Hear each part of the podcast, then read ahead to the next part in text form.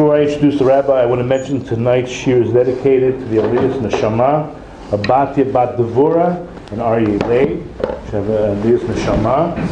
And um, the rabbi, he's here, I say almost half a year, but uh, Baruch Hashem, uh, psychologist. He has an office here in Yerushalayim, as well as Lakewood and in New York. He's thousands, I mean, thousands of people watch his videos every week, and he is internationally known to speak about current events, and especially the Ramchal, the, uh, the thought process, the, the method of learning. Uh, he learned mainly from the, uh, the, method of the Ramchal, and he teaches it widely. and Musmach of Moshe Feinstein. Without any further ado, Rabbi Kessel.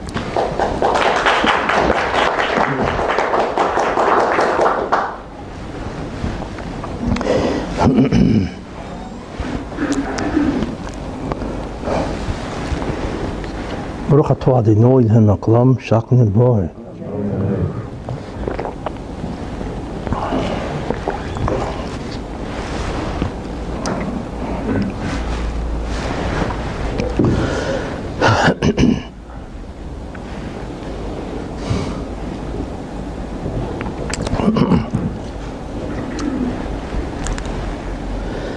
it's good to be back in Yerushalayim, I have to say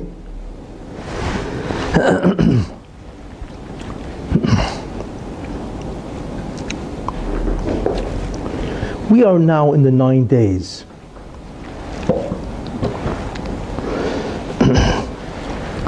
and part of the problem that we have with the nine days is that it's very difficult to mourn something that you really don't know. You know, you can only mourn something that you are aware of that you know the value or the significance of what you lost. But what happens if you don't really know the significance of what you lost? And it's very hard to mourn that because you don't realize what its loss is and so on. So that's why certain we have a difficulty in mourning. And not only that, the further away you get from the original event, Tisha B'Av, the harder it is to mourn. It's always like that, you know. Um, I imagine in the first year or two or whatever decade after the uh, destruction of the second temple, even the first temple, which both occurred, of course, on Tisha B'Av, I imagine the mourning was really tremendously uh, very severe, very intense. But obviously, we are what? We're almost 2,000 years away from that period of time.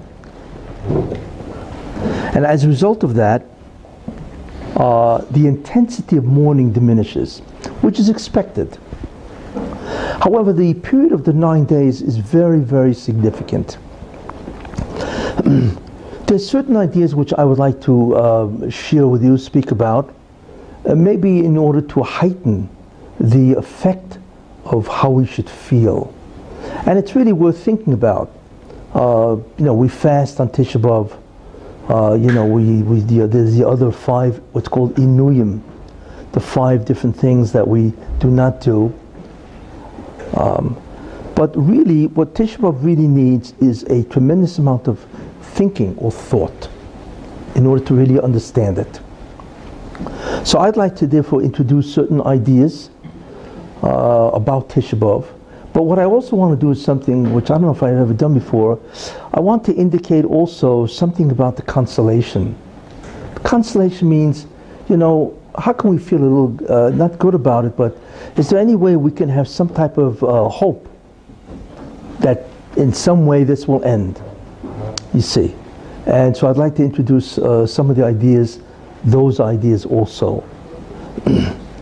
Especially uh, what I've been saying for really a couple of years already in my current events lectures, which are on the internet, which I'm sure everybody knows, and so on, you know, uh, is I try to introduce some type of hope among people that we're really at the end. You know, it's not as bleak as it used to look.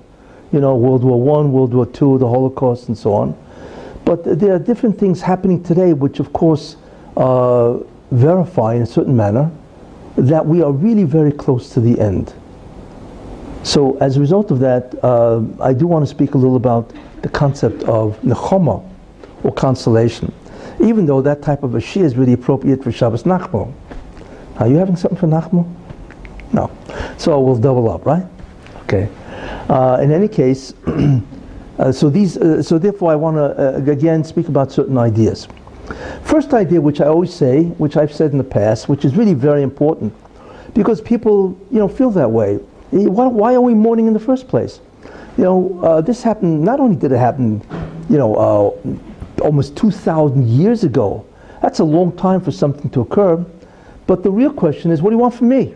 I didn't do anything, right? I didn't live at that time unless you were familiar with your gilgul. Maybe you did. But basically, I don't think most of us did. So why are we mourning in the first place? You know, usually when you mourn, there's something that you contributed in a certain way, not that you caused it, but you're part of that. We're not part of that tragedy, really. So the real question is, why do we mourn? You see, we didn't cause it. They caused it, as the Gemara says, uh, sinas chinam. The first temple was destroyed. The first place of Hamikdash was destroyed because of the three Averis Chamuras, which of course is Gili Arayas, incest, adultery, uh, Shvichas Domim, which is murder, and Avodah which is idolatry. That was the first place of Hamikdash, and also maybe because uh, they didn't make brachas for Torah, whatever that means, uh, first.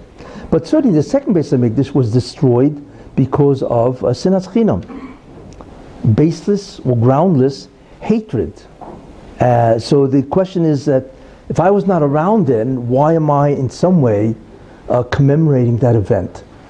And the answer to that, uh, really, when you really think about it, is that we really are guilty. We really are.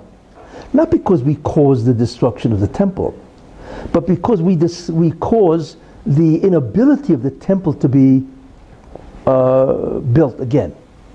That's right. So, because of what we do, our sins, the Beis Hamikdash cannot be built at all. So, therefore, we can certainly be held guilty for that. And we have, of course, the famous Gemara, I think it's Yerushalmi, uh, Kol Dor Shaloi Nivne Beis Hamikdash B'Yomov. Any generation in which the Beis Hamikdash was not built in its day, kinu nechrav biyamav. It's as if it was destroyed. What does that mean, really? What it means is something very interesting. It means that when when Rosh Chodesh Av comes about, all of a sudden, it's not like there's nothing that happens. There's a tremendous din Torah in Shemayim. There's a tremendous uh, heavenly court case in heaven.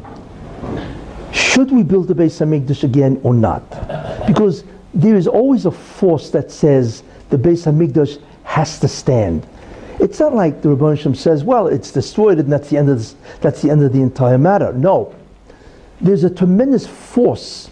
It's what's called the Tzad Kedusha, the side of holiness, that in certain ways demands or wants the Beis Hamikdash to be built. And therefore, well, if you want to build the Beis Hamikdash, let's re-examine the reason why it was destroyed and of course, if the reason why it was destroyed is no longer extant, so we build it.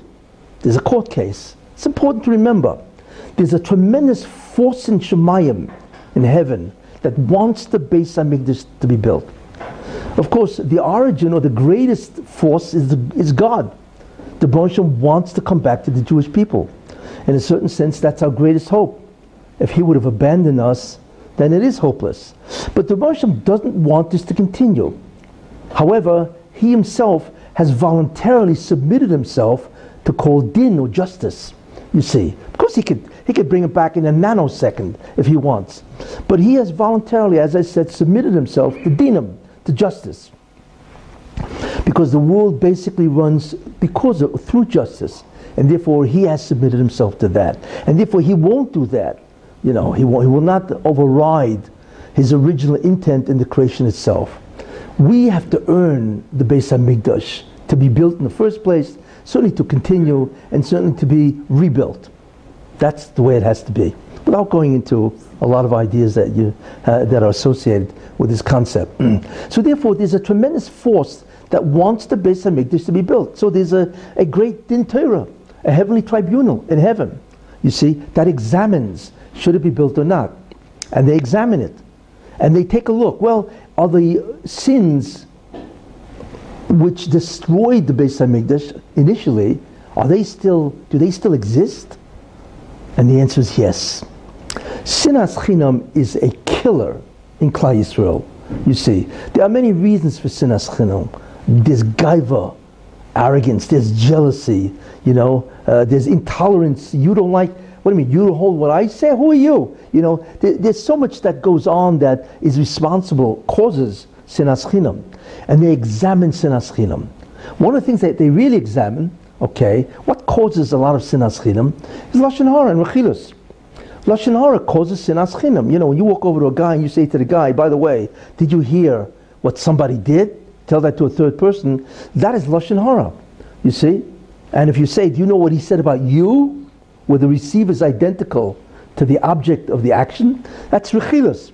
See? So there's a tremendous amount of lashon hara and rechilus and so on. And that causes tremendous amount of sinas chinam. And as a result of that, God examines that, or actually it's the Bezdin that examines that. And unfortunately, or tragically I should say, the Jewish people are found to be guilty of the very same sins that were committed 2,000 years ago. So, of course, with that kind of uh, outcome, what's the judgment going to be? It cannot be rebuilt. And in heaven, when something cannot happen, which would have been incredibly good, it is what's called tantamount, equal to right? The fact that you now destroyed an existing building. Same thing. To prevent the resurrection or the building, rebuilding of a Beis Hamikdash is identical to destroying a standing Beis Hamikdash. Therefore, if it's not built by Tisha B'Av, so what do we got? Let's say today's Sunday, you know, uh, oh, we, are in Av and so on and so forth. We got what another week? Yeah, actually less than a week and so on. If that Beis Hamikdash is not built in a week, guess what? We caused the destruction. It's a very important concept because it ties us to Tisha B'Av. We are not commemorating, you know, a historical event. We are mourning an, an, a present day event that happened, and therefore we need to mourn what we just did. Now that's something to think about because, you know, in those days they destroyed the Beis Hamikdash. Everybody can see it was being destroyed by the Romans. But today we don't see that because it's a heavenly case. It's a heavenly tribunal case. So of course we don't see it, so we don't even think about it. But you have to be aware of what the Yerushalmi says. If it's not built by Tisha B'Av, we cause the destruction of the Beis Hamikdash. It's a very important idea because I think a lot of people have problems relating to Tisha B'Av because they said, "What are we doing? Why, am I? Why am I in, in, in busy involved in this when I didn't do it?" In any case, the answer is, you did do it. I did it. You did it. We all did it. And that's why the Beis HaMikdash does not stand. Because fundamentally, there's an incredible amount of sinas chinam, lashon hara, and rechilus is going on on a daily basis. And uh, you can go into, I have a whole shira about what lashon hara does and so on and so forth. And uh, uh, clearly it's enormously prevalent and so on. That's why there's such an incredible disunity among the Jewish people. Anyway, so that's the first idea that I would like to say. Now, the next question is this. okay, Tisha B'Av, which is the Churban itself. What's the meaning of the Churban, really? What does it really mean? And for that, I want to bring down a Gemara, which is a very fascinating Gemara. Uh, it's at the end of Masech Makkos, and I'm going to say the Gemara, okay, and then I'm going to present a lot of different difficult questions and then I'm going to go over it again and answer all the questions. And what emerges is the, in many ways, the secret of what Tisha B'Av is really all about. The Gemara is in the end of Makkos, and it goes like this. Shuv Pamachas, once happened, the group of four people, the great Tanoim, Rabbi Gamliel, Rabbi Yehoshua, okay, Rabbi Elazar ben Azariah, and Rabbi Akiva. Four of them among the, among the greatest Jewish people, of course, in the last two, three thousand years. And they were walking, okay? And then it says, they went to Jerusalem. They went up to Jerusalem. Uh, now, so they arrived at Har Tzofim, which is where the Hebrew University is today, and that is, I think, one of the most distant points that you can actually see uh, the actual, uh, today it's the mosque, but you can see the entire what's called Makkah Migdash and so on. And all of a sudden, they're standing there, at the Har HaTzofim, okay, and what did they do? Kol Big Dam. They rent their clothes because it's an Avelus. When you're looking at the Beis Hamikdash in its destructive state, then it's Shiva, so you, you uh, tear your garments. Then it says, Kivan Higila Har Then they went further to the Har which is the actual Beis Hamikdash, the place where the Beis Hamikdash stood. Rosh Shul Sheyotza. They saw a fox coming out of it. Now remember, this is the Kodesh Kedoshim. What is the Kodesh Kedoshim? It is the most sacred place in the entire universe. So sacred that when the Beis Hamikdash stood and there was a Kodesh Kedoshim, angels could not go through that place. And if anybody went to that place in a time when he was not allowed to, and the only one who can go in there basically is a Kohen Gadol on Yom Kippur. If he went in uh, not on Yom Kippur, he would immediately die because he could not tolerate the Kedusha. So they're taking a look at the Har HaBayis, right? They see a fox coming out of the Kodesh Kadoshim, out of the Holy of Holies. Could you believe this? An animal is coming out of the greatest, holiest place in the entire universe. In fact, what is probable is the entire, you know, heard of the Big Bang Theory, right? Where it started from something and just exploded, whatever, and now it's uh, the universe is, as they say, what they say is 12.7 billion light years, and so on. Where was the point of the Big Bang? It was the, the uh, Kodesh Kodashim. It's interesting, you know, and so on, you know, and obviously it expanded enormously very quickly and so on. But the Kodesh Kodashim really is the gateway into the spiritual universe. In other words, if you could go into the Kodesh Kodashim today and in some way locate what's called the zipper and zip it down and open up the garment, you would see Olam Asiya, the higher places of Olam Asiya, and so on. That is really the entry into a whole different dimension and so on. But in any case, they saw that. So, of course, what was their response? They started crying, which is obviously because these people, obviously, among the greatest of the sages, totally identify with the loss of the Beis Hamikdash. For Rabbi Akiva, and the Gemara continues, Mesachik, he was smiling. Although Mesachik could be laughing, but I, I hope he wasn't laughing. He was smiling. Now, obviously, there's an incredible difference between them and him. They're crying and really crying, and he's smiling.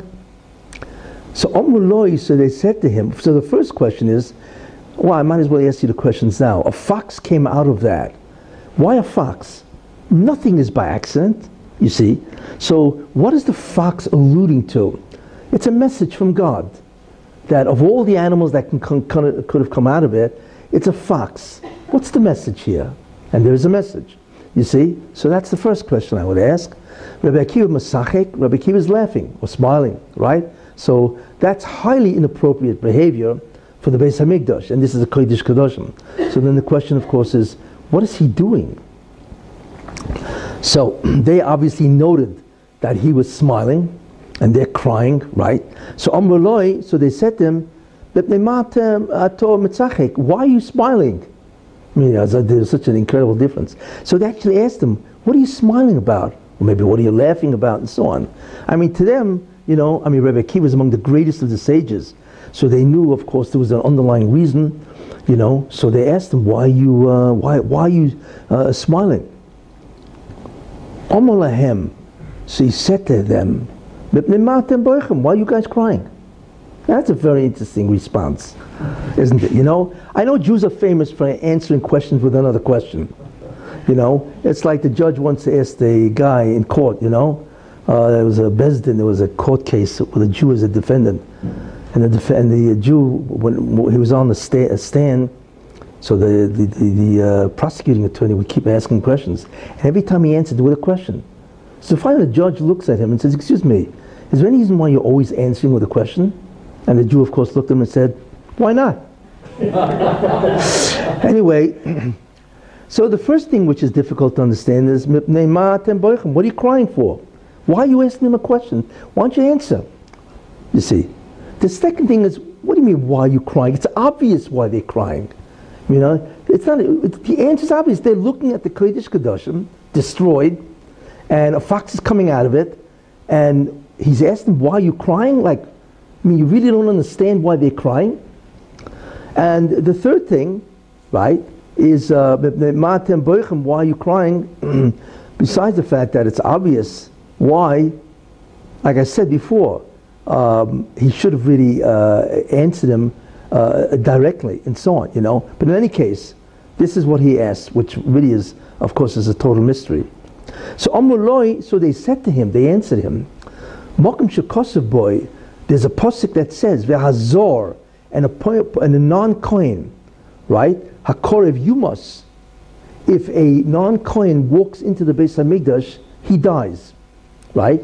And now it's destroyed. The Achshav, and now Shulam Holchaboy, foxes are coming out of it. We shouldn't cry. Like, what question is that? And besides that, if Rabbi Akiva thought for whatever reason that you're not supposed, you don't have to cry, can you tell me why we're commemorating Tisha B'av? Why do we have Tisha B'av? We might as well make a party and smile, right? So obviously that's not true.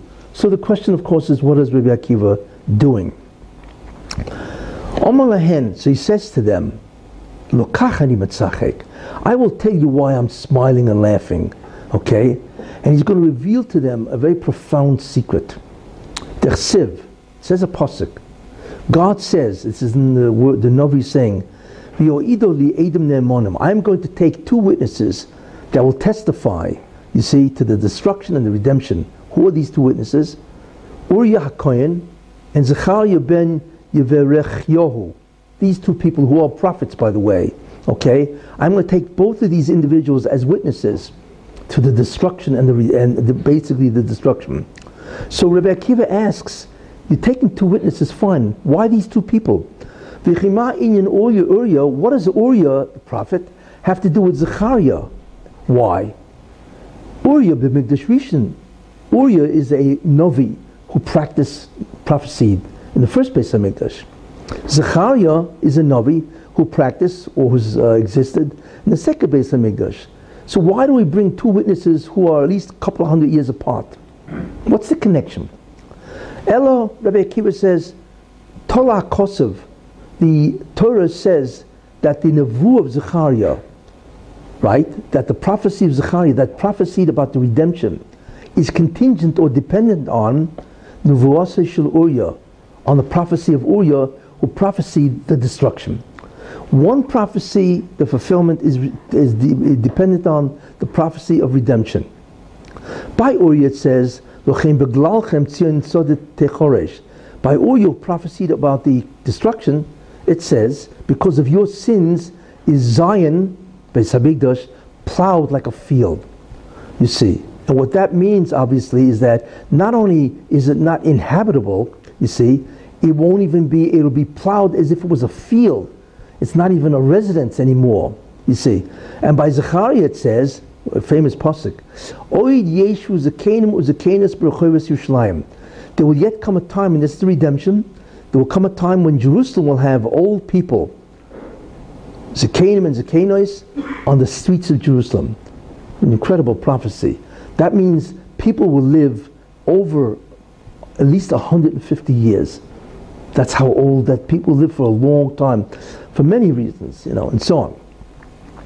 So Rabbi Akiva continues and says, Actually, in Uriah, until the prophecy of Uriah that prophesied destruction, I was afraid maybe the nevu of Zechariah that redemption would not be fulfilled.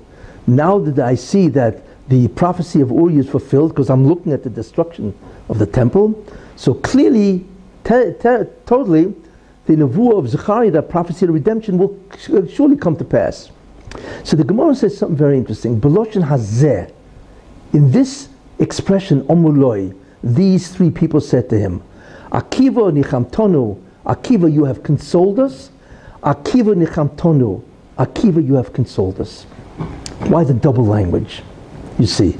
Now, what's interesting about this Gemara is that it also conforms to the pasuk in the Torah. This uh, uh, the uh, the, the uh, Haftorah of uh, Shabbos Nachmu is Nachmu Nachmu Ami, where God says, uh, "Be comforted, be comforted, my people." He says it twice. Why the double expression of Nechoma? So that seems to have something to do with Akiva Nichamtonu, Akiva Nichamtonu. You see, it's interesting. There's clearly some kind of connection. The question is, what kind of discussion is this? Why is he smiling? Why is he answering a question? There's no Tisha Like, what's going on here? And what is that which Rabbi Akiva is really saying? Well, if you go back to the beginning of the story, again, it says they went to Jerusalem, they went to Hatzofim, and then Koru Bigdehem. They rent their garments. Notice, it doesn't say that those three rent their garments and not Rabbi Akiva. They all rent their garments, which shows that, of course, Rabbi Akiva mourns. You see, clearly indicates that he also rent his garments. So, there, so therefore, obviously, then the mystery, of course, is why are you smiling? If you agree, of course, that you have to, uh, you know, uh, behave in the same manner, which is mourning. You see, so they were crying, which is obvious, and he's laughing. So they said to him, "Why are you laughing?" So he said to them, "Why are you crying?" What is he really saying? It's not a question; it's an answer. He's saying, "Why are you crying?" Because you're mourning because you realize the destruction of the temple and the incredible loss. Do you not understand that that is the tikkun of the Churban?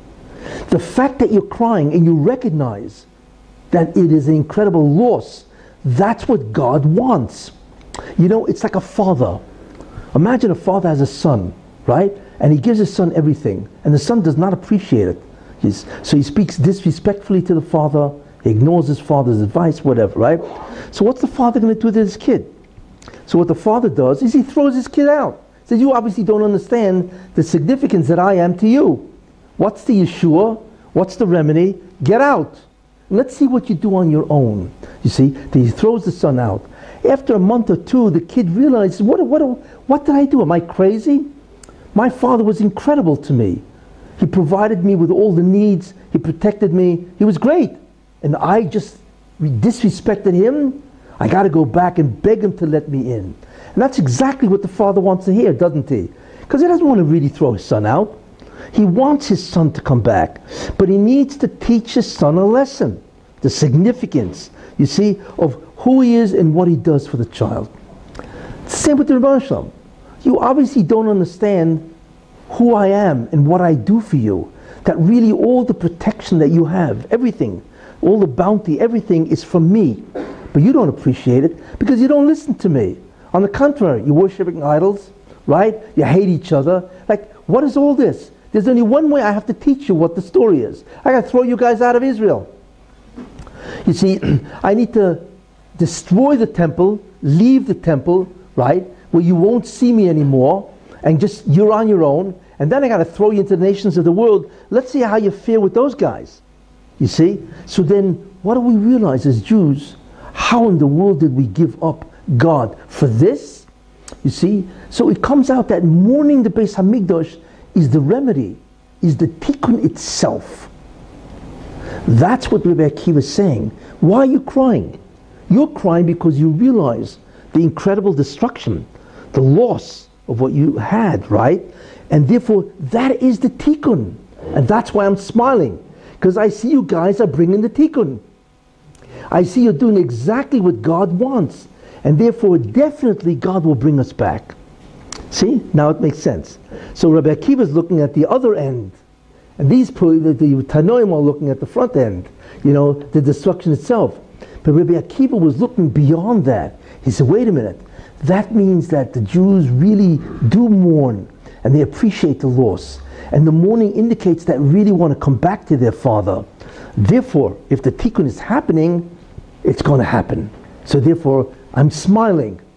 You see, it's called it's called an anticipatory smile or an expecting uh, reward and so on. But they didn't get it. They didn't understand what Rabbi Akiva was saying. They thought it was a question. Really, it was an answer. So Amruloi so they said to him, What do you mean why we're crying? A place that it says that a non Kohen will walk into, right? And uh, he, he can die, we shouldn't mourn. So then Rabbi Akiva understood that they're not getting what I'm saying. I'm looking at the fact that you guys are doing the tikkun. You're looking at the fact of mourning the Beis Hamikdash. So I have to obviously be more explicit. Uh, so then he brings down the prophecy. You have Uriah describing the destruction of prophesying the destruction of the temple. You have Zechariah prophesying the redemption. So he says like this, Rabbi Akiva. Until the prophecy of Zechariah, uh, Uriah happened, the destruction, I wasn't sure that there would be a redemption. But now that it did, there will be redemption. What's Rabbi Akiva saying? He's saying this, is that the destruction of the temple, right, is the remedy. You need to go through a destruction to understand what you've lost.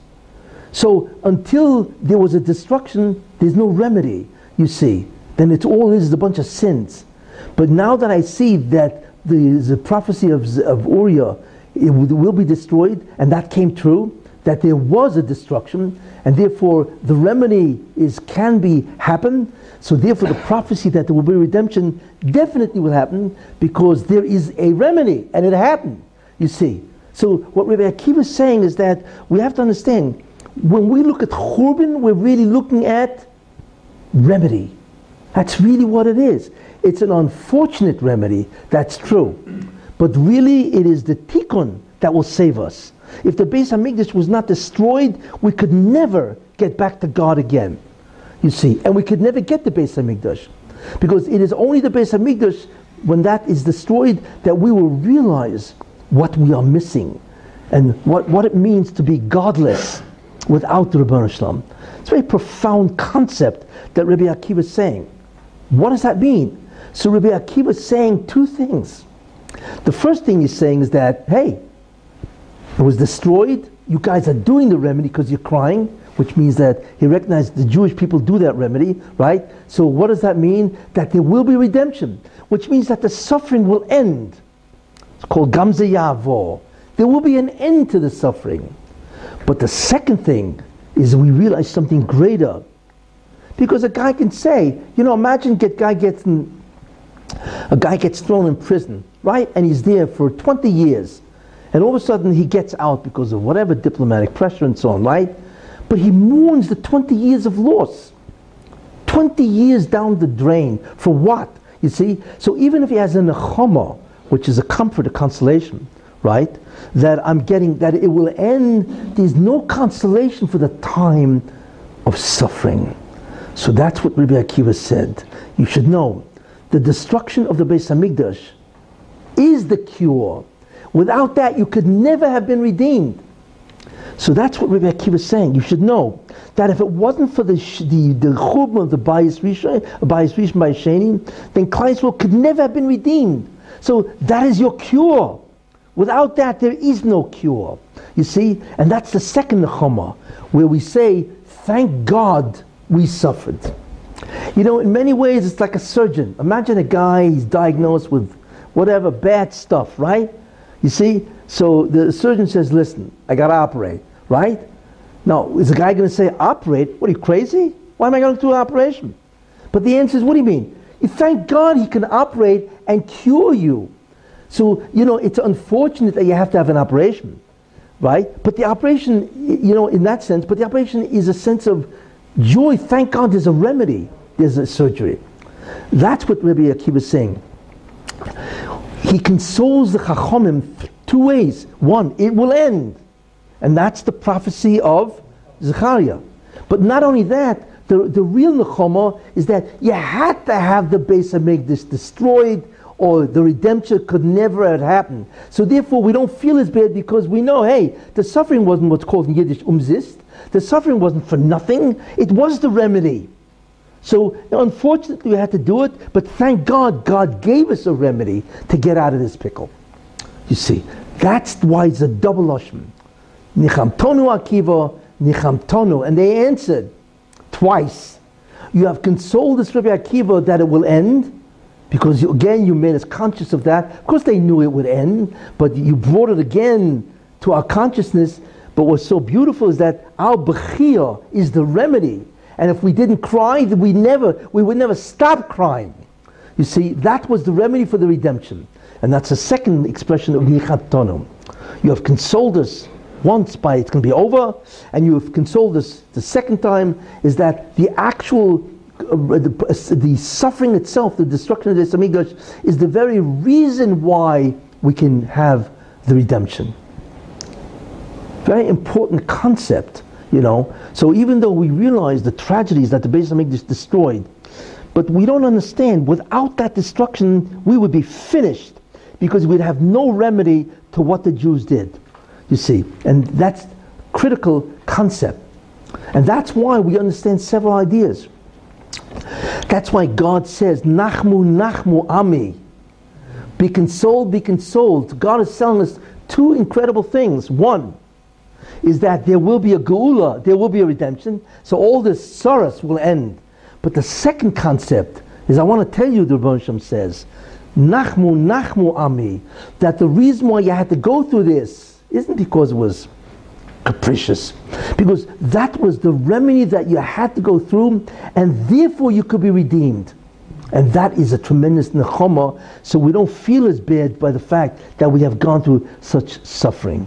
You see, it's a very important concept. And that's why it also says, famous Chazal, Kolamas Abel al Yerushalayim, anybody who mourns Jerusalem, Zoicha v'roya, he merits and he sees bin, the simchosa, the binyana.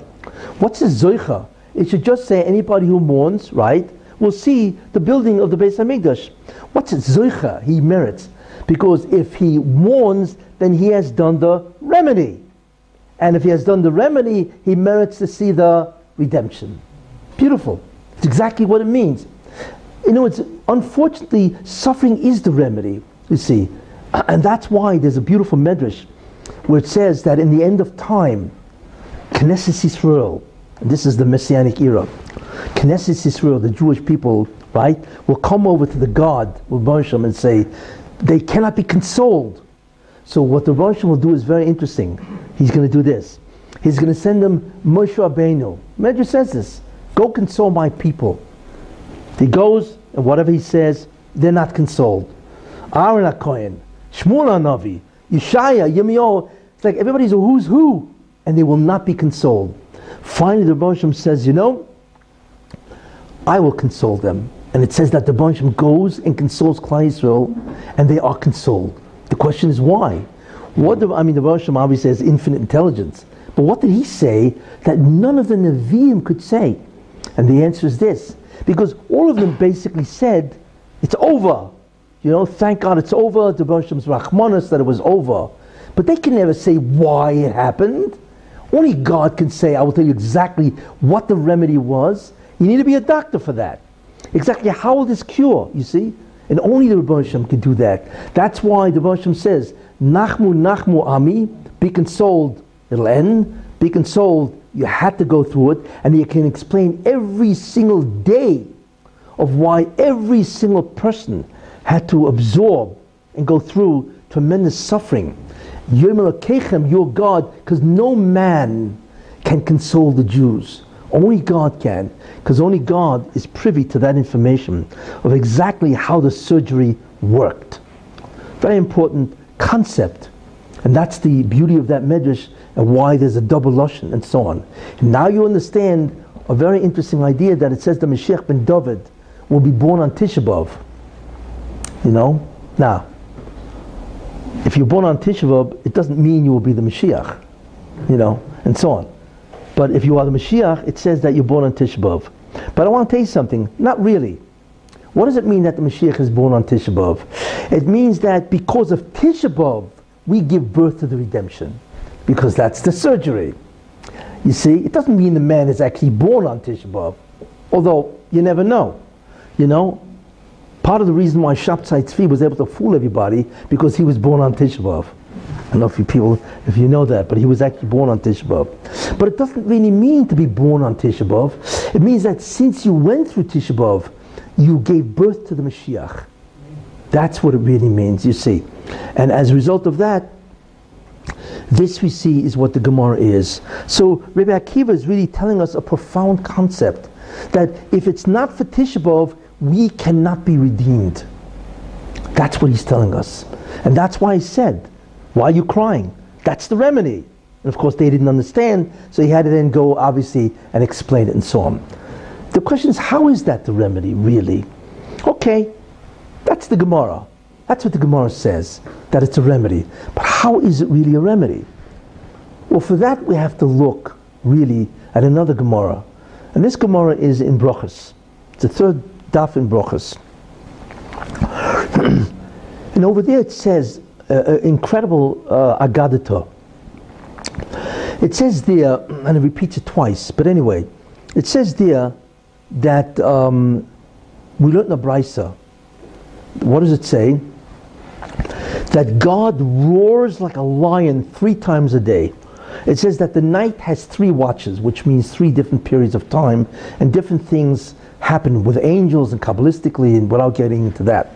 Okay, and at the end of each watch, God roars like a lion. You see, he roars like a lion. And what does he say? There's a brisa. What does he say? He says, Oile bonum, woe is to the children. him because of their sins, right? I have destroyed my Bayis, my temple, and I have burnt my sanctuary, and I have exiled my people amongst the nations of the world. That's what it says. And that is repeated right after that, where it says Rabbi Yossi went into a churva, into a, a, desolate place, and people say it was actually also the Makkah Migdash. And he met Eliyahu. Eliyahu was outside waiting for him. I mean, imagine who, who, these people had in contact with Eliyahu you know? So there was a discussion, and Eliyahu Navi asked him, Rabbi Yossi, the great Rabbi Yossi, he asked him, um, Did you hear anything while you're there? You see? So Rabbi Yossi said, Yes, I did. I heard a bas koil. A bas koil is a form of communications of the Rabbanu Shalom. Well, all of a sudden, there's a divine voice. Now, the only ones who can hear this are tzaddikim. You have to be incredibly righteous to hear this. If, however, you feel that you do hear this, then you immediately have to go for a psychiatric consultation. Because that's basically what it means. However, if you are righteous, then it's probably a bas koil. And what is a bas koil? A bas koil is a communique that is given out by heaven. It's an unusual kind of communique. And the bas koil here, so, so this Rabbi Yossi said, I heard a bas koil. What did it say? The same thing. It said, woe is to the children. God says this. And he's, uh, that woe is to my children that I have burnt, destroyed my house. I have burnt my sanctuary and I have exiled them among the nations of the world. This is what uh, uh, he says. So Eliyahu Novi says, you should know one thing. You heard it now once because you were there, but three times a day, God says this. What does that mean? That the Bershom says that, you know? So we think, you know, we have the opinion, you know, where, you know, well, it's 2,000 years. You know, God has forgotten about us. Forget about it. He has forgotten us, he has abandoned us. It's over with. From here you see, not only has Moshe not forgotten us, but three times every night, imagine, for 2,000 years, the Bosham is screaming like a lion, right? Saying, it's terrible what I had to do because of them. Terrible. You see, and this is God. This isn't a malach, you know, or, or some uh, representation some representative and so on. It's the Rosh himself. Now, why does a lion roar? A lion roars when it's agitated, usually, you know.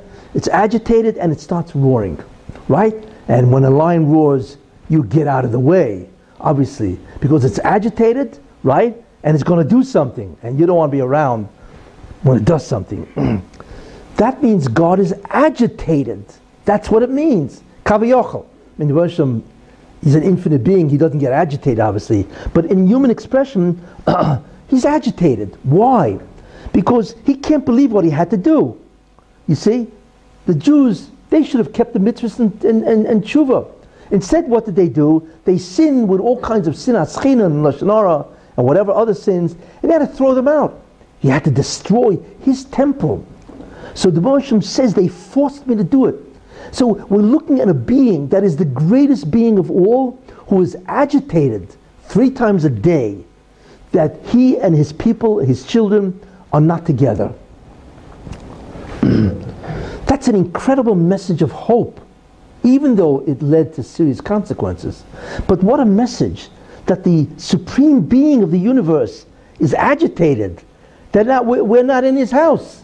Think about that, you know? So he hasn't forgotten us at all, you see. Now, but he says three things. The Rebbe says three things. One, I burnt my house. I, I, I destroyed my house. What is that? I destroyed my house and therefore I left. It's called Siluk Shechina. The first thing which is terrible is I left the house. I let them alone, which means I abandon Klal Yisrael. The Beis Hamikdash is no more, and therefore there's no residence for me. The second thing the Baruch says is I burnt my Heichal. What does that mean? Is I actually physically destroyed the Beis Hamikdash. Not only has my divine presence, the Shekhinah left, but I have physically destroyed the Beis Hamikdash. So what does that mean, really, as we will see? But that's the second thing. And the third thing is I sent them out amongst the Goyim into the Golas. And with the Goyim is all kinds of terrible things. Forget about, you know, that I'm not even around. the Goyim persecute them, right? They, they shoilet over them. They, they block them from doing spirituality, which we see going on today in England and even in, in New York City, New York City, and so on. They block them from doing ruchnias, you see. Uh, and not only that, they block them and so on, they persecute them. And in the end, they kill them. You see, which is the Holocaust, the pogroms, the inquisitions, and, and, and the expulsions and so on, you know. What does that really all mean? So those are the three expressions that God uses. One, that he left. Two, right?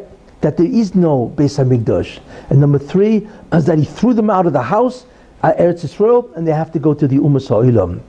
Uh, in many ways, those are the three things where we have Golas. There are three things that are going to Golas, and I will explain what Golas is. There are three things. The divine presence goes into Golas, the Shekhinah, and you have to understand what that means. The divine presence itself goes into Golas. Then the Torah goes into Golas. That's right. The Torah itself goes into Golas. And the third thing is the Jewish people. There is a fourth thing called Eretz Israel. But right now we'll focus on these three. Uh, there are three things that go into exile when exile is decreed. There's a divine presence, the Shekhinah, Torah itself, and then we have the Jewish people. Okay. This is what the Baruch this is who goes into Golas. Uh, so the first question is why? And the answer is because mystically they, they are an identicality. An identicality means that they are equal to each other. Uh, in other words, they are just different manifestations of the same thing, which is a very important Kabbalistic concept and say. What's a good example? Water. Water has three forms. It's ice, and then it could be water, and then it could be steam. But guess what? It's all H2O, same molecule. Just, it, it, but just that water has three different states of existence, and so on, you know? We don't realize it, but there are three different things that are really identical, but they have different forms. One is the divine presence itself. The Shekhinah itself is one form. The second form is Klal Yisrael, is the, is the Torah. The Torah really is another form of God in a certain sense. And the third form is the Jewish people, the Neshama. We are really the flip side of the Shekhinah. In fact, if you really want to think about that, there's a coin. A coin has right side and left side. It's called heads and tails, right? But they're both part of the coin, right? It's just that one side looks different than the other side, right? Two different manifestations. What is the real truth? The truth is that the Shekhinah is the right side and Klal Yisrael is the left side. That's really what it is.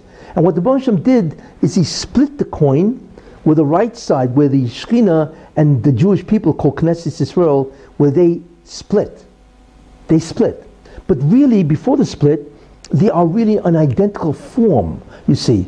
Now, the Torah is the manifestation of God. In Kabbalah, the Torah is the totality of all the combinations of the spheres. The Torah is actually that type of form. In fact, in towards a couple of weeks, I'm going to give a shiur here, the greatness of Torah where you can understand what the Torah really is. In any case, but uh, the Torah is really the manifestation of the totality of all the spheres, which are the divine forces that God did. And the Torah is nothing more than a basic description of that. But in any case, so you have God, you have his acts, which are the spheres, and you have the repercussions of his acts of the spheres, which is the, the neshama of the Jewish people. It's really an identicality, but we don't realize that, you see. Uh, so what the Baruch so therefore, when God decrees exile, He decrees exile. All three go into exile.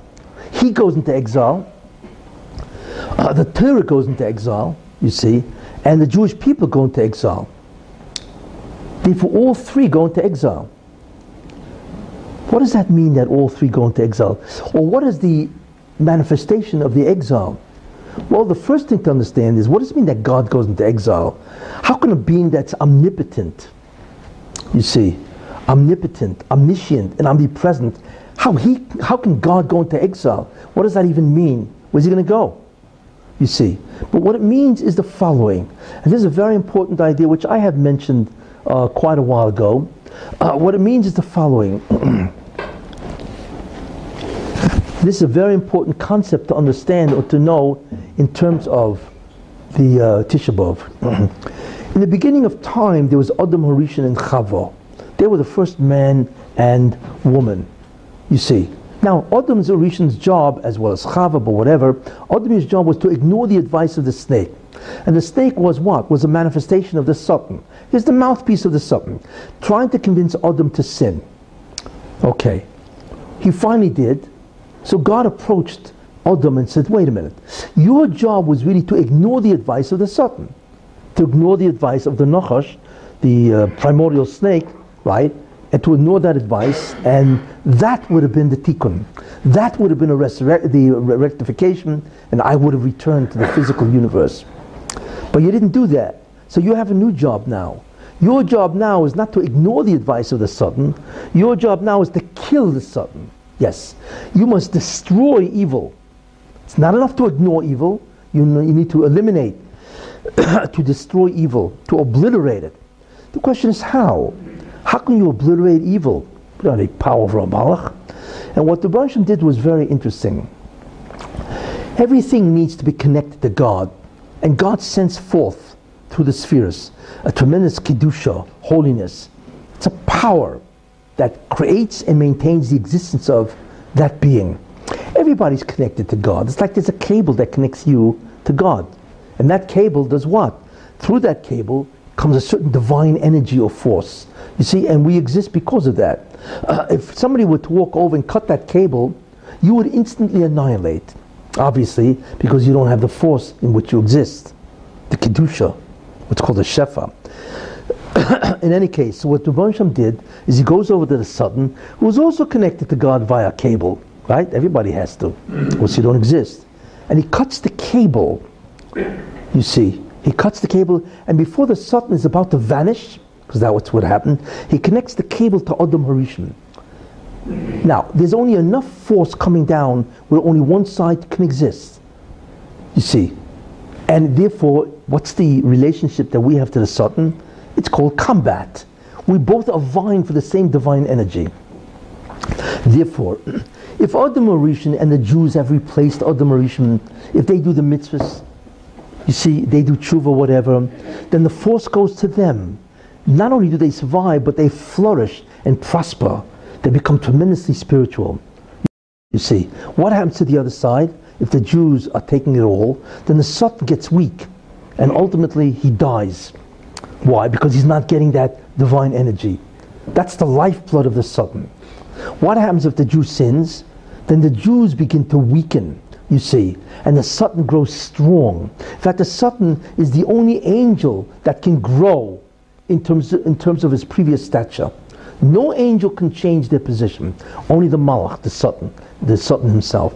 Therefore, it's combat. So it's a war between the Satan and the Jews. And that determines history, you see.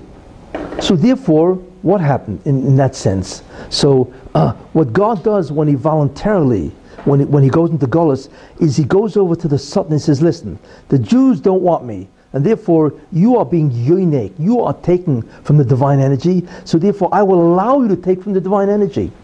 Measure for measure, this is justice. But as a result of that, what happens is that the Jews, is that the agents of the Satan grow strong and they begin to destroy the Jews. The whole concept, and, and God allows that because that's justice. You see, you don't want me, he will have me, but then he will use it as a force against us. You see, and of course for us that is terrible. What is important to know is that there's no such thing as that the Jews don't bring down the force. No, it either goes to us or it goes to the Satan. It's one or the other. And history is determined by where the yonika, certain is yonik, where does that nourishment go? You see. So the problem is that when God steps back, that's called the golus of the Shekhinah. When the Baruch says, listen, you could take from that force because it is yours judicially through justice, and then the Jews will suffer obviously terribly. That's the golus of the Shekhinah. And that's called in Hashkafa Shechinta Bigalusa. The divine presence is in is in Golus. That's what it means that the Shekhinah goes in Golus.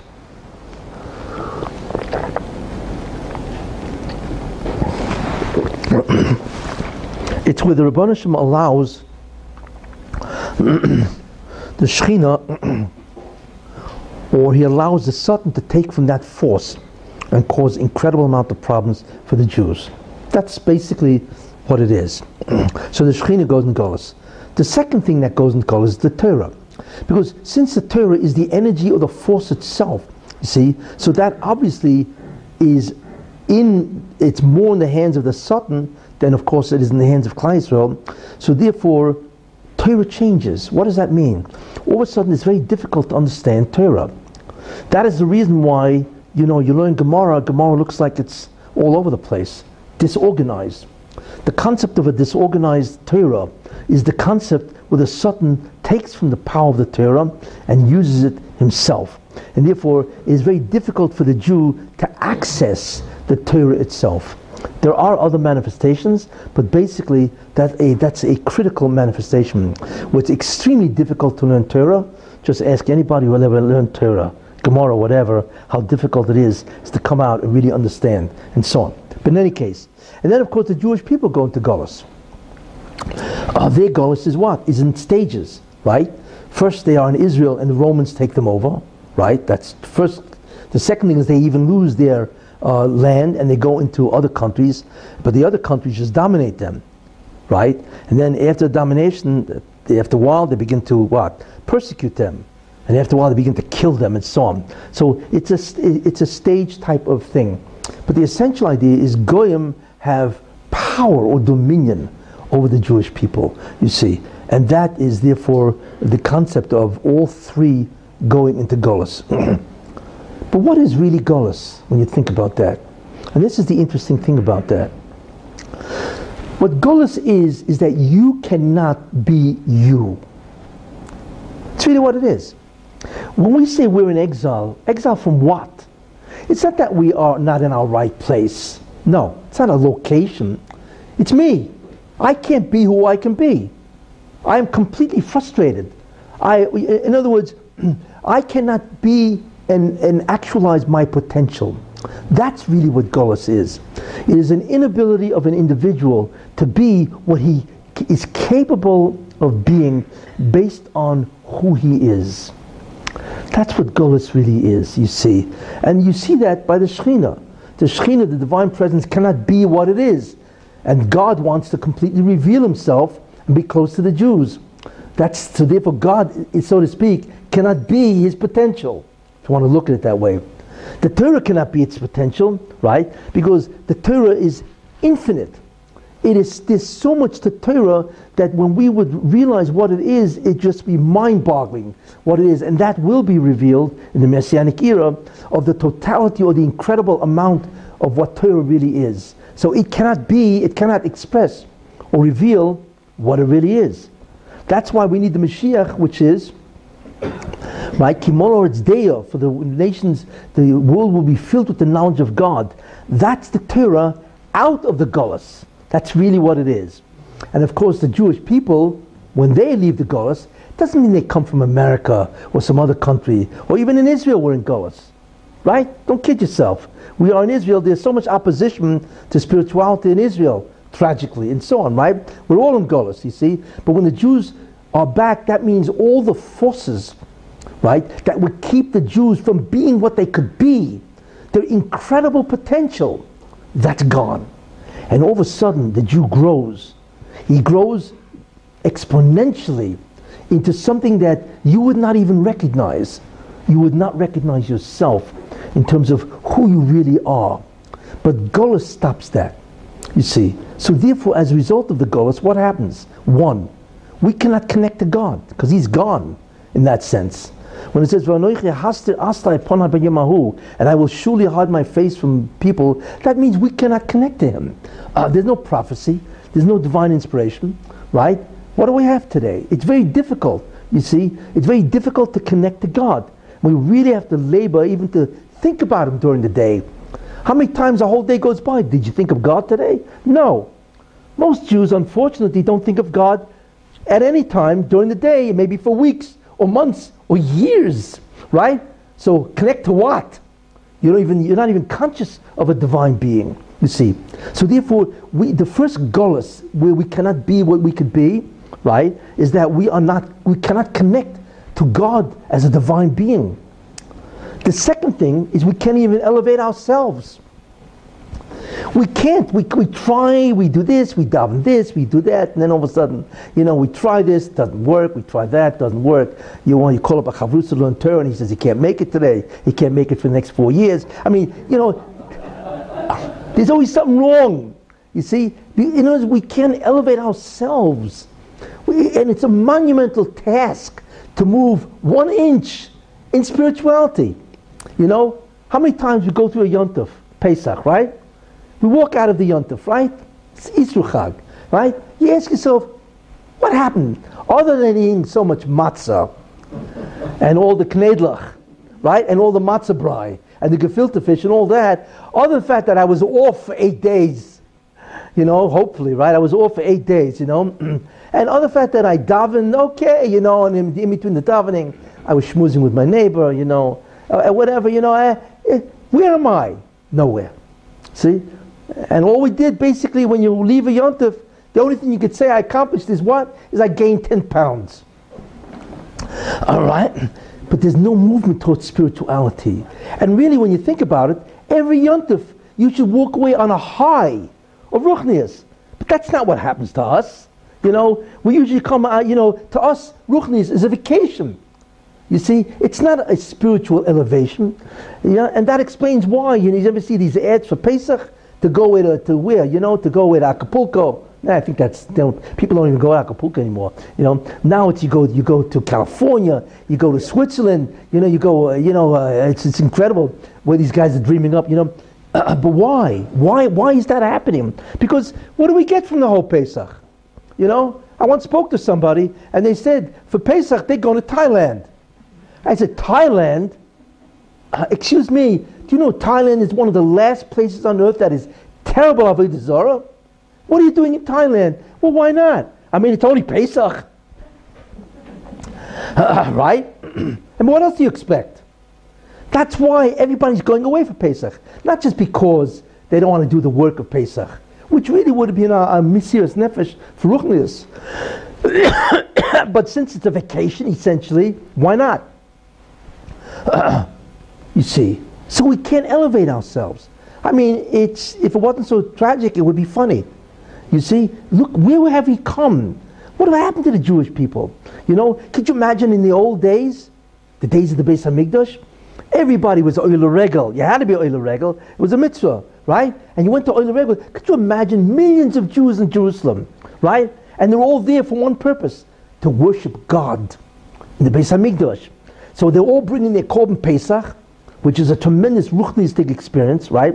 And then they're talking to each other, machazik each other, network with each other, going to shiurim, and so on. Who knows what it was like?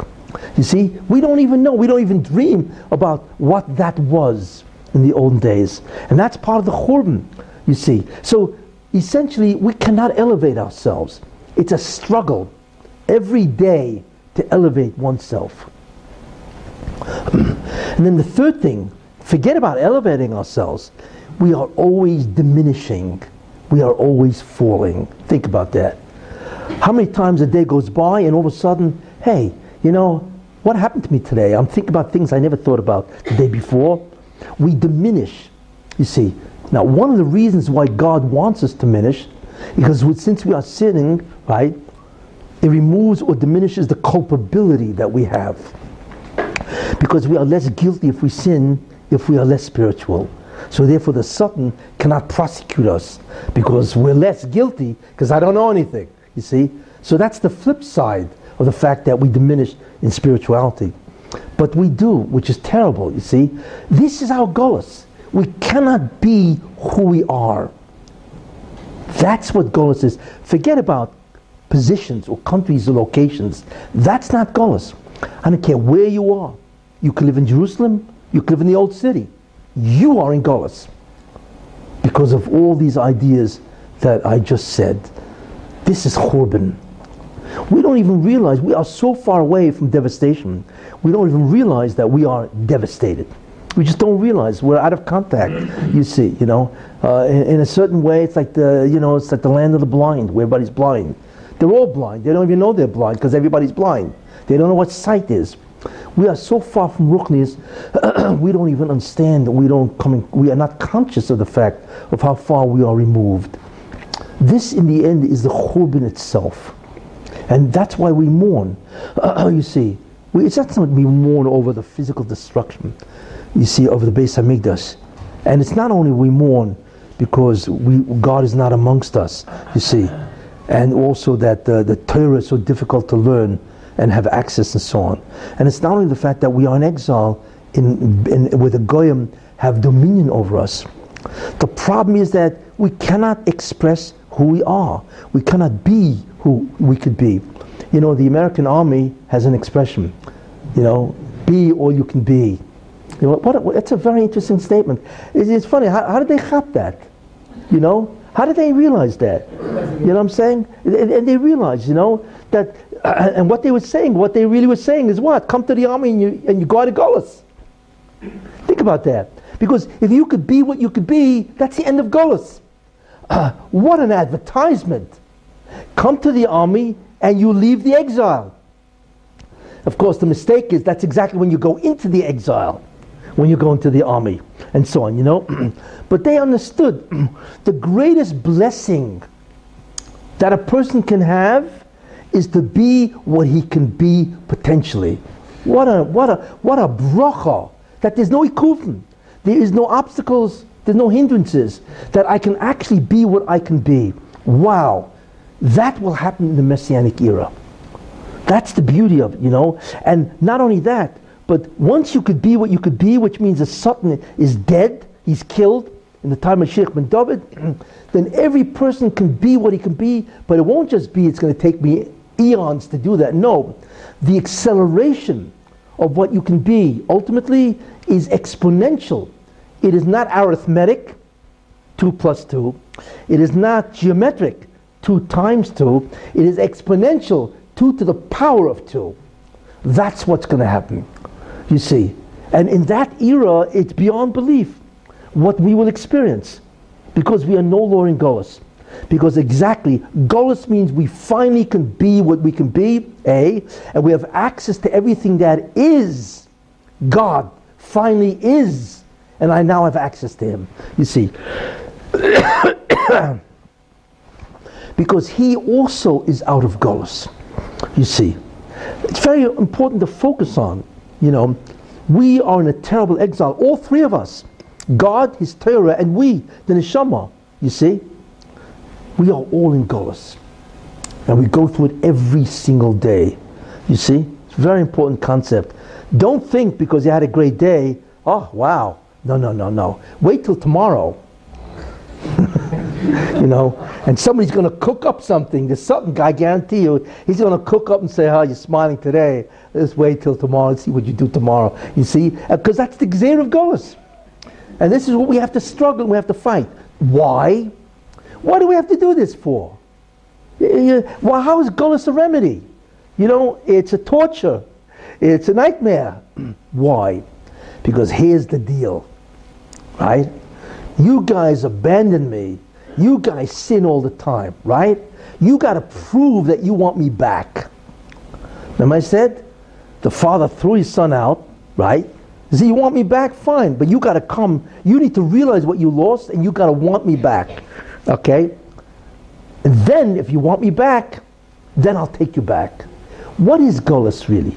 Think about that. Golas is nothing more than a situation, and I mean any form of Golas, even in the old city. Golus is nothing more than a situation that forces you to be Moise Nefesh. Uh, that's what it is. Where God says, You want me back? Let's see how much you're willing to struggle for this. That's what a Golus is. Begin to understand the logic of this. This isn't because, you know, God says, by the way, I want to get even with you guys. It has nothing to do with that. Golus, Churban, Beis Hamikdash, destruction, like Rabbi Akiva said, is a tikkun. But what is the tikkun? The tikkun is Mesiras Nefesh. Struggle. Ah, you didn't make it today. See what you do tomorrow. You're going to give up, walk away, said, I had enough of this? No. You're going to come back again and again and again. And that shows you the love you have of God. You see? And based on that concept, where you show the incredible Mesiras Nefesh, then God says, Aha, you guys have done it. You guys really want me back? I'm coming back to you. That's the secret of the mechanism of Golus. It forces us to struggle. you see. and now you can understand something which most people don't understand. Daf Yomi. Why is there a Daf Yomi today? Why didn't Chazal and the Gemara say, hey, let's learn a blatt a day? You ever wonder? Okay, Rav Meir Shapiro, actually before him was the Chortkover, who, thought about the concept of Daf Yomi. Oh, there's a Daf Yomi. Wow, it's great. There's hundreds of thousands of people. In fact, they're going to make the Siyum on January 1st. Do you ever ask yourself, where did this come from? Is it that somebody thought about this? No. Nothing is by accident. The great thing is that the Jews, the Jew who did think about it, advertised that and it happened. But you know what the concept of Daf really is? It's Golus. What does that mean? Here's where it works. In the end of time, right, it gets worse. The Golus gets, gets worse, you see, and it all forms. There's all kinds of internet problems, and there's pleasure problems, and there's immorality. You know what I'm saying? And there's a lot of craziness going on, especially with the politicians and all. It, this is crazy what's going on in today's world. You know, it's like we're beset with everything that can stop us. We have it. See, what a muzzle. You see? So things will get darker. There's a reason why things get darker. But let's assume it does. So here's what the Banshim says. Wait a minute, there's a problem here, right? Because remember what Golus is. Golus is a mechanism that you must be Moise Nefesh. That will tell me you really love me, right? You really want me. That's what Golus is. But if it's going to get darker, so guess what? Jews will not know Torah because that's part of the darkness, right? Klal Yisrael is going to be filled with Amoratzim. So then, if they're filled with Amoratzim, how are they going to be Moise Nefesh?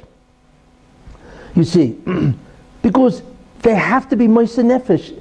They have to learn Torah. But uh, if the decree is that they be Choshech, Hester, before the end of time, then how are Jews going to be Moise Nefesh? How are Jews, right, since they're Amoratzim, what are they going to do? So Baruch says, aha, daf yomi. Think about this. A guy gets up, right? He guy gets up 5 a.m., right? He walks in in a daze. He sits down and there's a Rav and there's another five people, right? Ten people, right? What does he do? He takes, his eyes are falling down, right? Because he's, you know, he's 5, 5 a.m., right? So he takes two toothpicks and he puts them under his eyes. You see? And he actually lifts his eyes and he tapes the top of his eye to his brow so it won't close. That's Mesiras Nefesh. Think about that. you know, and it's not only that, it's not only Mesiras Nefesh, then after the hour goes by, right, the guy gave, gave a shiur, and guess what? The only one who knows anything about the Gemara is the guy who gave the shiur. You don't. What can you know in a Gemara, in a da, in a blot in an hour? In fact, Daf Yomi, right? You know what they'll be able to say on January 1st? I forgot the whole shas. uh, now, I, don't get me wrong. I don't make them make a chayzik of it, but you have to be honest. Daf Yomi is not education. This is not the way you learn in school. Imagine if you went to school, you want to be a medical doctor, and said, well, you got to read a page a day. What do you mean a page a day? I got to know my stuff. You see? I said, then what is Daf Yomi? It's to make sure that Jews are by hook or by crook. They're going to go through 2,711 pages. Taking seven and a half years. What a Mesiras Nefesh. So the Moshe solved this problem. That even in a generation which is darkness, and nobody knows anything, because what can you know if you learn, you know, seven and a half years, you do a blot a day, what do you really remember? For the lucky ones, maybe they can spend a couple of hours on it, they know something. But the average guy doesn't really know. How can you? Gemara is a very difficult thing to know in five hours, let alone in 45 minutes. All right? But what it does do, you have to be Moisa Nefesh. You, don't you see the design here? This is not an accident. Uh, that's what the Bereshit did. What he did is he created things where you can exhibit Mesiras Nefesh, self-sacrifice, right, in a generation that is completely dark, absent of Ruchnias. You see, that's why. Uh, that is why, if somebody walks into a farm store, you know, and he's not religious at all, right? And all of a sudden he walks in and he sees a book, a sefer, that talks about, you know, uh, belief in God, and he says to, to himself, yeah, it's interesting. Maybe I should check it out, right? He takes it out and buys it. That was tremendous Mesiras Nefesh. And that is as valuable as anything a guy can do. You don't realize what that is. Because in a generation that is completely dark and God's presence is concealed and we cannot elevate, we diminish, and the Goyim destroy us with anti Semitism and then they block us, like the insane people in New York that say, hey, with the education, you know, you need to have at least seven subjects or whatever you got to have. Wait a minute, what happened, whatever happened to the Torah or what they do in England, uh, you know, and, and so on. And even over here, Mesiras Nefesh is the key to your redemption today in, a, in, a, in, an atmosphere of darkness. You see? So when you think about it, that's the Churban. We don't realize the Golas. We don't realize how far we are. It's not just because you go to a place, the Kosel, and you're sitting there and there's no, there's no uh, uh, Beis Hamikdash. Instead, there's a mosque and so on. That's true. You know, that's where God said, I destroy, destroyed physically what has to happen. Uh, you see? But that is not the real goal. The goal is that we are imprisoned. We are paralyzed. This is the problem. So therefore the remedy for that is Mesiras Nefesh, self-sacrifice. Let's see how much you guys are going to desire to come back to me. Uh, that's why it says in the Gemara and Brachas, when you are rewarded for a mitzvah, what determines the amount of reward? And the answer is, lefum tsaro agra. According to the tsar, the pain is the reward. That's a very strange statement. I would say, well, according to the greatness of the mitzvah. Hey, I'm Shem Shabbos, wow, you know? Or I would say maybe not only the greatness of the mitzvah, but also how many mitzvahs you did. you see? Why does the Gemara say the from tsaro? Based on the amount of pain you experienced, which means self-sacrifice. Obviously, doesn't mean little pain. Means how much pain do you have to give up to do this mitzvah? The whole reward of a person today and even then is according to what are you saying in terms of your Mesiras Nefesh. You see? That's really what it's all about. These are Chazal. I'm not making them up. As they say, you know, I don't charge tax, I just collect it. You see? I'm just telling you what Chazal say. Uh, but the problem is that you have to understand what Chazal mean what really is the gut, the bottom line of this. We are in a terrible state of Golas, you see, and it's so bad we don't even know we're in Golas. That's why there's a double lesson of Hastir. Uh, and Hastir, Astir Ponai Yamahu. I will surely conceal my face on those days, which means that not only will I be gone, you won't even know I'm gone. You don't even know you're in Golas. Uh, that's the Churban. Really, a person, you don't have to go to the Kosel. I'm not saying you shouldn't. That's not where the Churban is. The Churban sit down in your house and says, what, what, whatever happened to me? What's going to become of me? You see, where am I going? You see, how do I get out of this paralysis? That's the Golas. That's the Churban. You see, you need to understand where it's really at. Everybody's making a mistake. They think that the Churban is because you have no Beis Hamikdash. No, the Beis Hamikdash is a symptom. It's one of the manifestations that keep us in Golas. You see? So why go there? I mean, I'm not saying you shouldn't. You of course should because maybe over there you'll awaken. You see, and so on, you know. But the real Golas is self. The self-imprisonment, you see, of what's called the klipa, of the Satan, you see, of all the terrible things that happen to us in the world and all the obstacles we have, we have to go through, you see. And there are so many obstacles that we have, you know, unfortunately, you know. Sometimes a guy is married to a spouse, you know, she stops him. Sometimes she's married to a guy, he stops her. You see, or the kids stop you, or your boss stops you. You see what I'm saying? Or somebody else stops you. There's always somebody that forces you to declare, I love God, and I don't care what. I'm going to struggle and try as much as possible to get close. Whatever God lets me. How great is that? How great is that? Well, I'm going to give you hope. How great is that movement? I will tell you. There's the Rizhiner Rebbe, Rabbi Yisrael Rizhin, says two very uh, incredible statements. It was a very, original Rebbe was a, uh, one of the greatest of the Rebbes uh, and so on. You know, Biana today in, in uh, Eretz Yisrael is, uh, of course, descendant of the original. The original Rebbe said two things which are incredibly instructive. One, how bad will it be? How bad is the Hester? How bad is the Chishach today? It's an interesting question. If we had to measure it, right? Here's what he said. You remember Elio and on Har Carmel? Elio, you know, the Jews were worshipping idols. So finally, Elio said, uh, enough is enough. Okay, let's see. Who are you going to declare allegiance to? So he goes up to Har Carmel with the Baal, the, uh, the uh, what do you call it, the priest of Baal, right? And they both have two different altars, right? And here's going to be the supreme test, right? So the Baal have their animal on their altar, Mizbeach, and Elio prepares his animal on his Mizbeach, right? And he says, okay, here's the test. And it was a clear sky. If the lightning bolt comes down, there's going to be a lightning bolt out of a clear sky. You can't even pretend there's a cloud, right? If it goes on the Baal, then that is the real truth.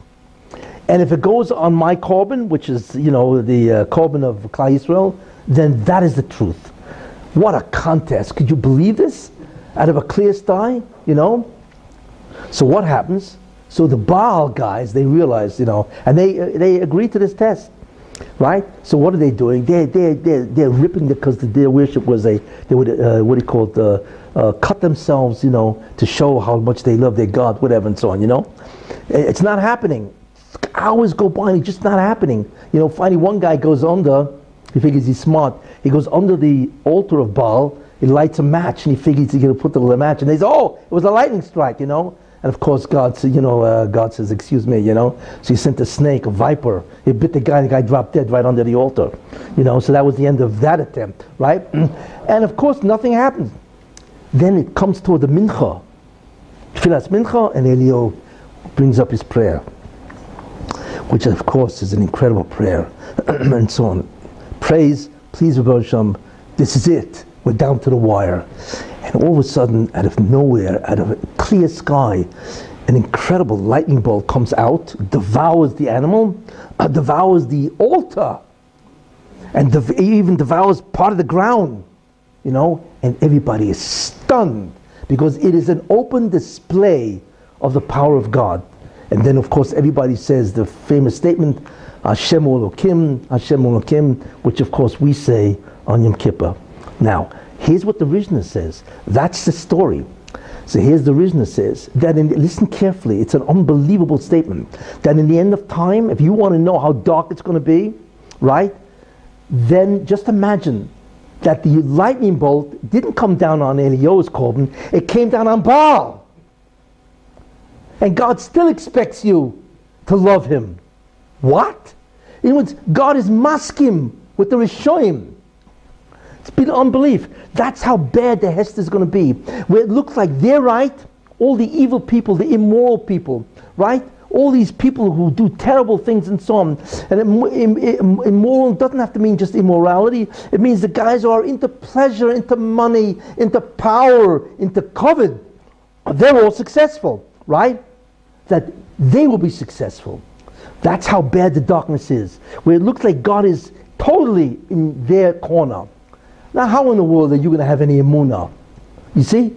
That's how bad the difficulty is going to be. That's what the Rizhiner says.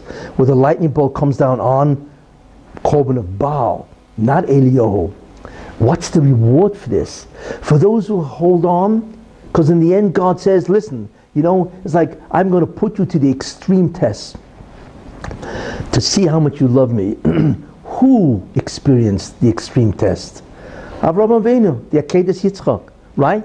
Imagine he's commanded to kill his kid, and we're talking about Avraham Avinu. I mean, then his son was beyond belief. And Avraham Avinu has to decide, listen, none of this makes sense. Because God doesn't do this. God doesn't require human sacrifices. You see, this whole thing is irrational because God said that the Jews will go through you. And obviously, if Yitzchak is dead, Jews ain't coming through him, right? So the whole thing makes no sense, right? But I don't care. I love God so much. He says it, I'll do it. So the Akedas Yitzchak is the greatest Mesiras Nefesh probably that a, a tzaddikim of us ever did. If you think about that. Just think about what would it take for you to put your son on the altar and kill him. You wouldn't do it, right? And so on, right? Anyway, mm.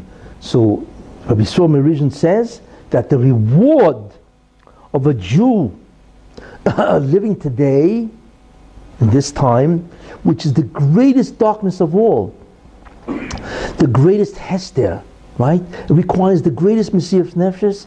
The, his reward is equal to to Avram Avinu in the Akedah. You can believe what that is?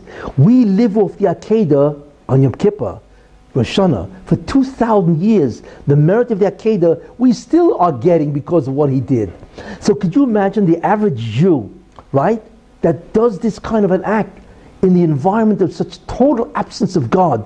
Not only absence of God, total uh, uh, victory and, and success of evil He's, he still remains religious or he does a mitzvah, that his reward is as great as the Akedas Yitzchak? It's unbelievable. Why? Really, his, his act was simple. But in a time when there's nothing, and in a time when the lightning strike hits Baal, this is what it takes. so anybody who does a mitzvah today, anybody who does tshuva, you see, will experience the reward for everything he does as great as Avram Avinu with the Akedah, based on what Rabbi Yisrael MiRizhin, and believe me, he's got credibility. We can believe what he said. Uh, he's one of the greatest of the Hasidic masters, and so on, you see. this then is something you really have to think about. Very important. Most people, unfortunately, are not aware what Tisha B'Av is. Tisha B'Av, of course, it's about the Beis Hamikdash. That's called the. That's what's called the impetus. You see, the real Churban is we. We are paralyzed. We cannot get close to God. We cannot elevate our potential, and every day is another diminishment. You see, and try as we can, we somehow, so many times, never make it. Why? Because the ultimate test that God wants, and now you understand the secret of Golas, I am going to subject you to darkness. How much do you want to get back to me? You see? It's the ultimate test. And that is the secret, that is the logic of what exile really is. And hopefully, the Jewish people, now obviously many Jewish people are, tragically are gone. Millions of Jews are gone, you see. Uh, but God has a cheshbon for them. You know, He will take one guy, you know, the guy's uh, 70 years old. He's married to a shiksa, right? And he's got um, six different kids, all goyim right? How's he to get Olam Haba? Right? So one day, you know, one day he's walking and he sees a synagogue. He says, you know, very interesting. I'm to go in, take a look at it. And he goes in and he sees guys davening really fervently, right? And he sees maybe the Sefer Torah and so on and so forth. And all of a sudden he says to himself, you know, it could have been very interesting maybe if I had led a religious life. And then he walks out, never to come back that man has oilam haba. Because the entire life of this person was built around that one nisayan, that one test. Would he in some way have a hirhur tshuva? That's it. That's all God wanted. And there are people that do that. They have a hirhur tshuva and then they go back to their old ways. But in today's time, that hirhur tshuva is so monumental, you see, that that will get him oilam haba. And we don't know that. you see, we think, well, the guy's not a tzaddik, he's a rebbe, he's a chassid, he gets oilam haba. Everybody else is condemned to, is to Gehenna. We have no idea, and that's why Rabbi Yehoshua ben Levi or his son, they said the following. He was able to go into a trance, project himself, and he was conscious of the upper worlds. And then he came back. You see? So they asked him, what'd you see up there? And they, could, they were able to do that. That's called Ruach HaKodesh, by the way. Not the one we have today, but the real Ruach HaKodesh is where you can uh, subject your consciousness to the upper worlds and see, talk to Malachim. In any case, and they asked him, what did you see up there? And the answer is, he said, it's incredible. It's an oilam hofechu. It's what's called in Yiddish a fadrete world. It's a completely topsy-turvy world. Whoever is great here, up there is nobody. Not everybody, but you could be a nobody. And here they're all running after you. And up there you're a nobody. And here you're a nobody, and up there all the malachim are running after you. What does that tell you? We can't measure the greatness of anybody uh, because we don't know the weight, the value of that person's nisayon. We don't know. Only God knows. We do not have the measuring yard to measure. That's what we see. Uh, therefore, don't give up. You never know. It could be that the next mitzvah you do, you will get olam haba in a way that you cannot even begin to imagine. Uh, so that's the message I leave. Don't despair. It's difficult, that's true, right? But remember, the main thing is don't worry. It's ordained that there's going to be an unbelievable Hester, that's true. But don't give up because we do not know the weight, the value of every mitzvah you do. You see, and look, everybody's here. You didn't have to be here. I'm sure you got other stuff you could have done tonight, right? But you decided to come and stay. We don't know what the value of that. So guy say, what's the big deal? I came to a shiur. No. What did you have to give up to come to this shiur? You see? What did you have to give up? You don't know. Or you do know, but you don't know its worth. Uh, don't make a mistake. We have no idea of the value of what we do. It is unbelievably awesome. And that's really what God wants. He wants a Jew to display his love of God in the incredible darkness. You see, don't abandon me. That's what God says. If you do that, then that is the true way of understanding Tisha B'Av. That is really what it's all about. The gullus, the paralysis, the struggle, and so on, you know, that we all go through, you see. I'll just end with this one idea. It says in Shulchan Aruch, you know, it says Roy l'chol Yerei in the beginning. Every every God-fearing Jew, right? Roy l'chol Yerei It is proper for every God-fearing Jew, right? That he should be concerned with the destruction on the Beis Hamikdash. That's what it says in the Shulchan Aruch. So the Kotzker says, and he's going to come out with an incredible concept he says, wait a minute, what do you mean somebody who's God fearing should worry and be concerned about the destruction of the temple? And if you're not God fearing, you shouldn't? Obviously, you should. On the more so. So the Kotzker says, just an incredible idea. He says, what it really says is, every God fearing Jew has to be concerned about the Beis Hamikdash destruction because he can't elevate himself.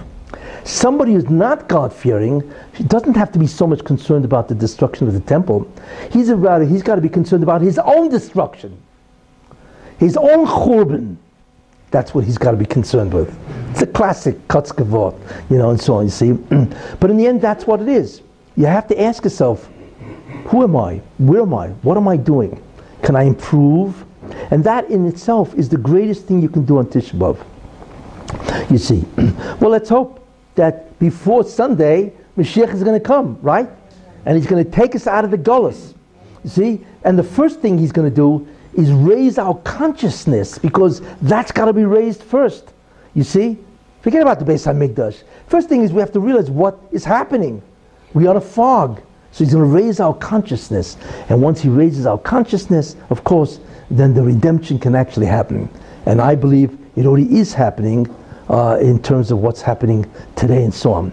We think we're looking at, you know, political events and so on. But you have no idea. All of this is incredible, you know. And, I'm, and for those who have listened to my videos, you know, from the election of Trump, which is a miracle in itself, right, to the fact of what he's doing to Eretz Israel, the rise, Israel is rising amongst the nations of the world, which never happened. In fact, there was just a poll uh, in, uh, in the UN that Israel is the 10th uh, greatest economy. It's astounding what they did. What was that? Industrial. Industrial, yeah. See, uh, and what does Israel have? Eight and a half million people? It's a joke. Israel has less than one quarter of 1% of the world's population, right? And, and they're rising, and all the nations begin to run after them. They want to move their embassies here, they want to run after them because they realize, hey, you got the goods, and we want the goods. Saudi Arabia, uh, you know, Bahrain, and so on.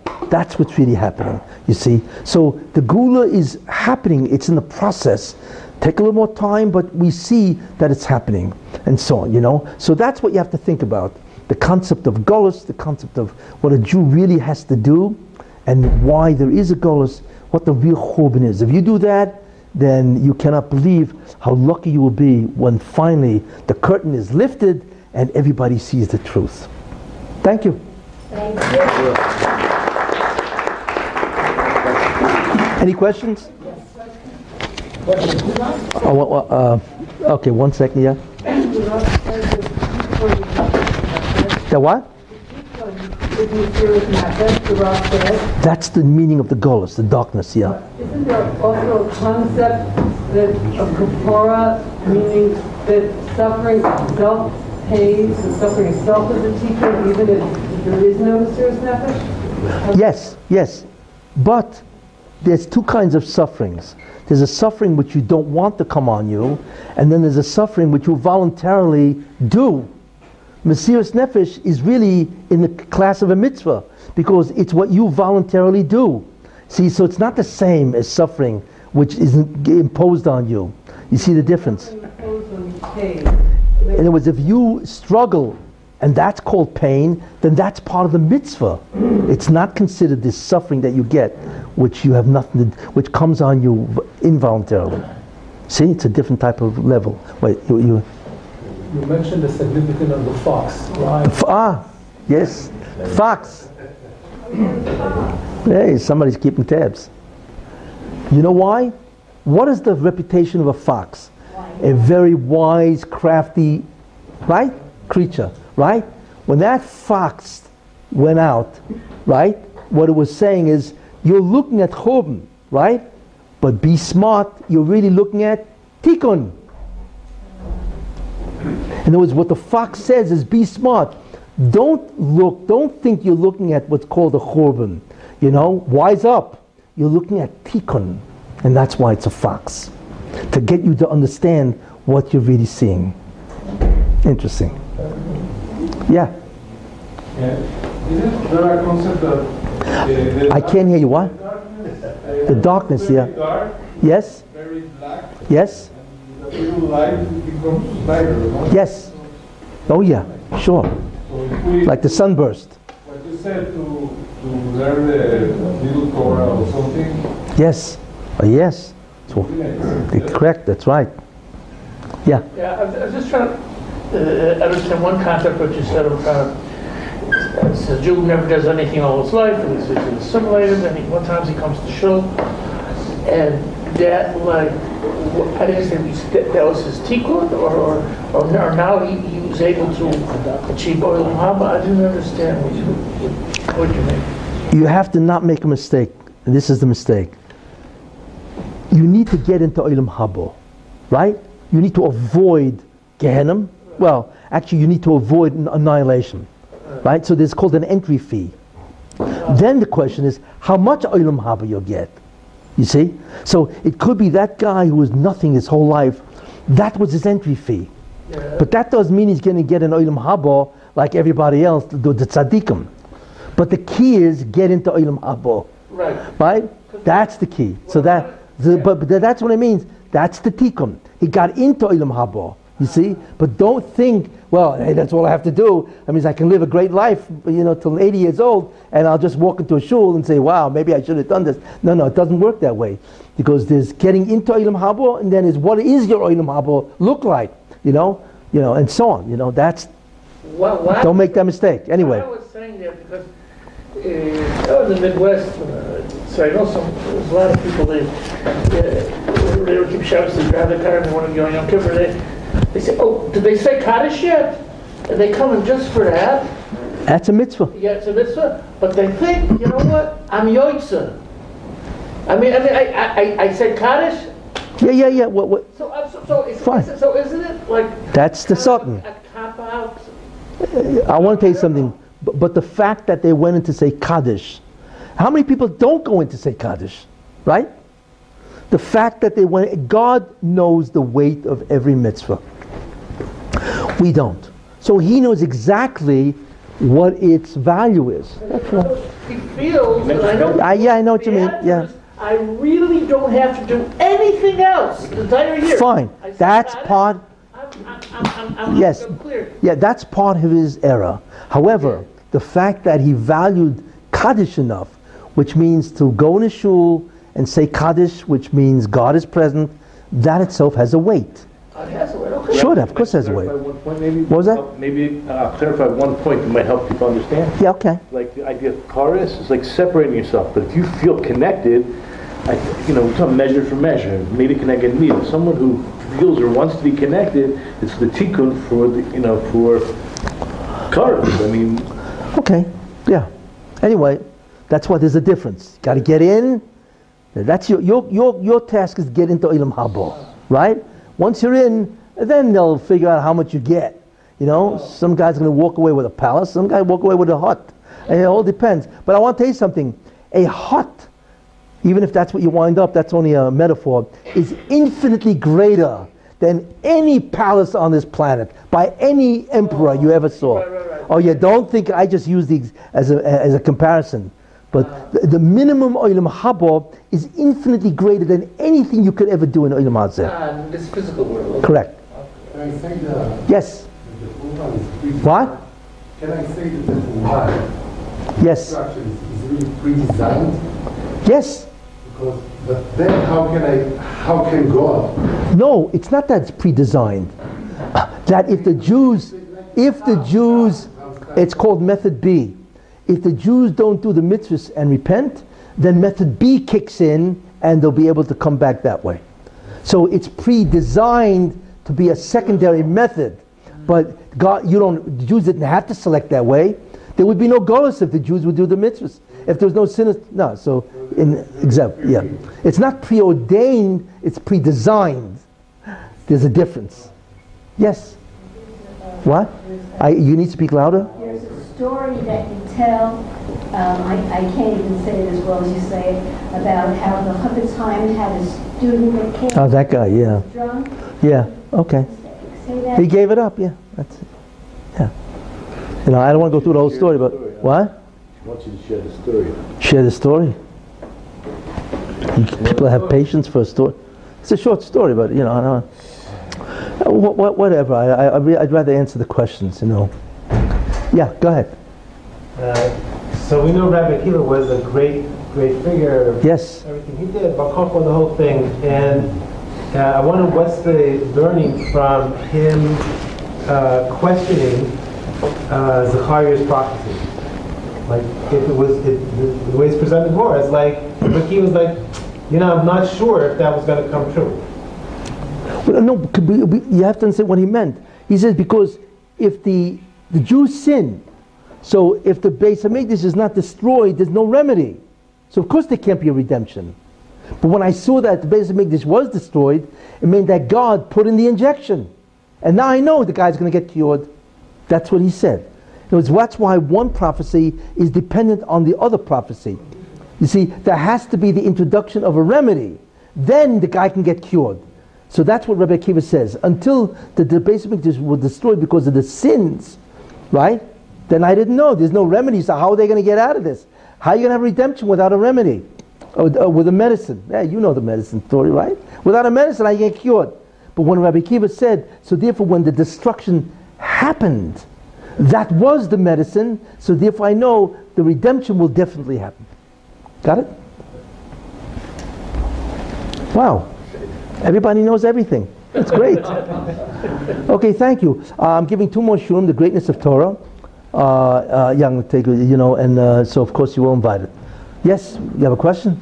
Uh, I, I always know something uh, in Jacob. So, uh, do you see uh, uh, common, Who? common, common? Uh, Who's coming? I don't understand. Jeremy Corbyn. Commonality. uh, A, a commonality. Okay, yeah. See, so my English is. It's okay. It doesn't make a difference. Okay. Uh, between uh, breaking Luchos and destruction of Beit? Yes.